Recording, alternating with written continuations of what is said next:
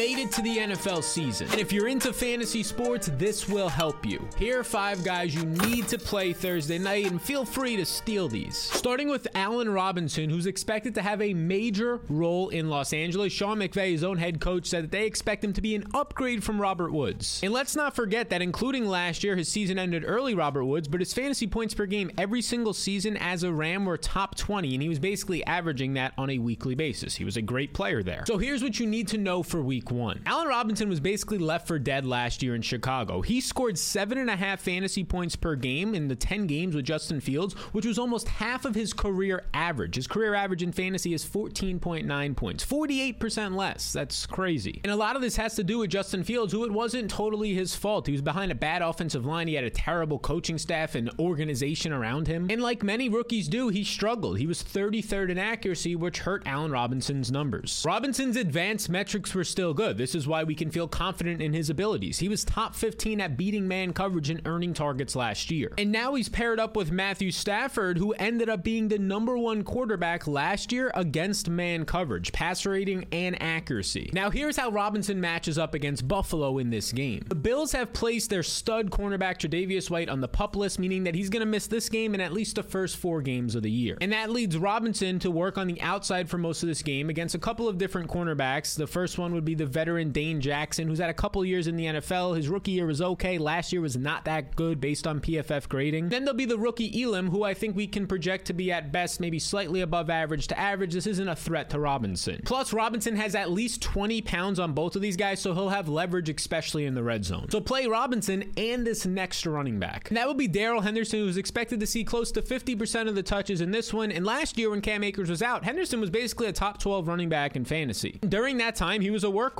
averaging over 15 opportunities per game, which was top 10 in the NFL. Now, here's why this matters Cam Akers is already dealing with an injury in camp, and he had that devastating Achilles injury last year, which only 72% of players come back from. So he's checked that box, that's good, but they lose 50% of their power, their explosiveness, and it usually takes at least two years to restore, and that's not yet here for Cam Akers. And now here's what this means. It means that Henderson is going to be used often, and he'll stay on the field a lot more because of his pass protection skill set. Since entering the NFL, Henderson has been a top 10% back in pass protection in the passing game, and coaches love that. Now here's how he matches up against Buffalo. Look, there's no doubt about it that Buffalo's defensive line you're seeing right here, they're solid. They're fantastic. They're all above average to elite players. Von Miller on the right side, but you're going to have some solid offensive line play from the Rams, and they'll have success running off of their right tackle and right side of the line. And this number you're seeing right here of 1.35, that's the amount of yards before contact that the Bills allowed to that side of the line last year, which was bottom 10 in the NFL. And not only that, but you should expect Henderson to be using the passing game as well. He averaged over three targets per game when Akers was out last year, but even when Akers has been playing, he averages over 12 routes per game, so around two targets per game, which is a nice little bonus,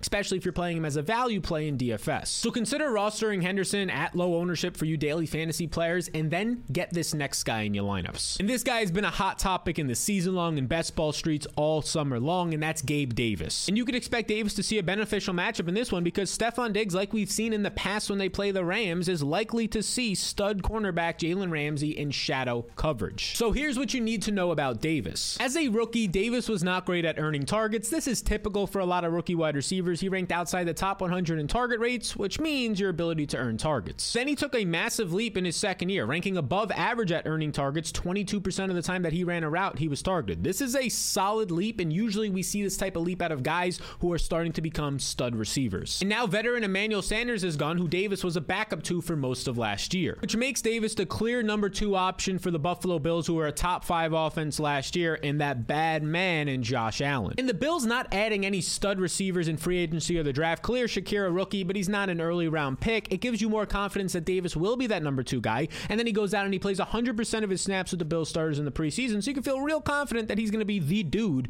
out there for Buffalo. Now, check out who he'll match up against in this game. He's unlikely to see Jalen Ramsey all that much, if at all, in this game, so he's likely going to see the veteran David Long Jr. And Long started his career off in 2019 as a solid player, then he struggled in 2020, and last year he was at best average. He ranked 60th out of 115 quarterbacks, so basically as average as it gets in coverage grade, and I would say that Gabe Davis is above average and he's in an above average offense with a really, really good QB. So play Gabriel Davis and consider this veteran tight end. And that veteran tight end should see more usage because Van Jefferson is highly questionable for this game. And that man who will see see more usage is going to be Tyler Higbee. Let's discuss. Higbee is likely to see linebacker Tremaine Edmunds in coverage whenever it is man to man coverage. A lot of the times it's going to be a zone where he'll see his utilization where he's really good at. But when it's man to man against Edmunds, it's going to be a solid matchup for Higbee. Edmunds allowed 81% of the targets coming his way last year to be caught by tight ends, four out of five. And Edmunds ranked 13th last year, which is not good, giving up over 50 receptions to the tight end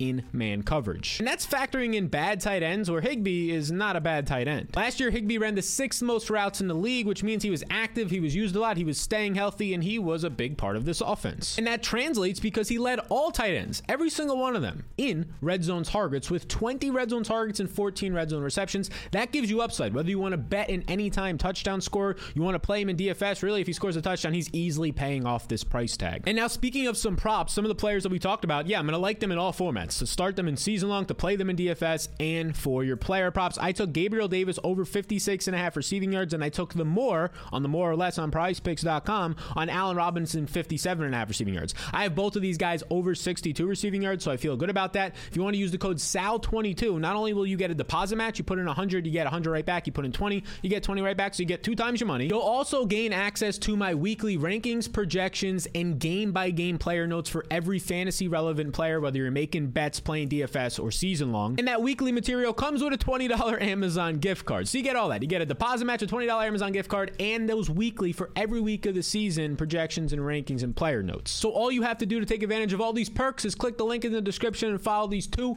simple steps. And you could join the thousands of people using that material and playing over on prizepicks.com. Click the link to learn more. All right, so you want to start Higbee and then you want to play this sneaky wide receiver. And that would be a man that I've loved drafting later in season long drafts in best ball and Isaiah McKenzie. But we must acknowledge that he is dealing with an injury from the final preseason game. He's going to have about two weeks or so to heal up, but it's an undisclosed injury that he's dealing with, potentially questionable for this game. Now, if you were to read that article, it seems like their general manager and head coach are expecting him to play. And by the time you're watching this, we likely have more information. If he's in, great. If he's not, take all this information I'm about to say and apply it to veteran slot receiver on the team, Jamison Crowder. So if McKenzie plays, he ended up beating out Jamison Crowder in the preseason. He started in every game. He beat him out in camp, practicing with the first team. And in the last preseason game where they both played, he started, played seven snaps, and Crowder played just two. So he's the starting slot receiver. Now, that being said, McKenzie won't just play the slot. He'll move to the outside where there's a lot of upside. And in this specific game, he'll face veteran slot cornerback Troy Hill from the Rams. And Troy Hill has been a solid cornerback throughout his career. Like he had a rough patch in 2016, but then he bounced back the last four, five years or so, and he was pretty dang good until last year where he was just average. And honestly, pretty below average, especially when you compare it to the rest of his career. Last year in coverage, he ranked 98th out of 115 cornerbacks. The only reason why his overall play was better is that he's good versus the run. But we don't care about versus the run here when Isaiah McKenzie is a wide receiver. What can you do in coverage? One of the worst, a bottom 17 cornerback last year in coverage. Hill allowed six or more receptions in three of his final four games in coverage last year, and now he has to face Isaiah McKenzie and Josh Allen. And not only does Isaiah McKenzie have basically elite speed, 88th percentile, top 12% of all time, but he has elite agility. He's able to get open with ease. And this has been apparent in his last two starts in the NFL. In 2020, he had a start, he scored 30 and a half fantasy points, and then in 2021, he had a start, he scored 29.4. Those are his last two starts. I'll take half of that. Now, here's the thing you want to prioritize McKenzie, but if he were to miss, you could feel confident in playing Jamison Crowder in DFS or your season long lineups because this guy is still good. He was the number two wide receiver last year, and not just in his own division or on his own team, in the entire NFL at beating man coverage. He knows how to get open. And now he's going to face a struggling cornerback in Troy Hill with a solid quarterback in Josh Allen throwing him the ball. So these are five players you must play on Thursday night. If you want to see seven guys you should add to your fantasy team before week one, then check out this beautiful video right here. And make sure you are taking advantage of the limited time offer in the description below.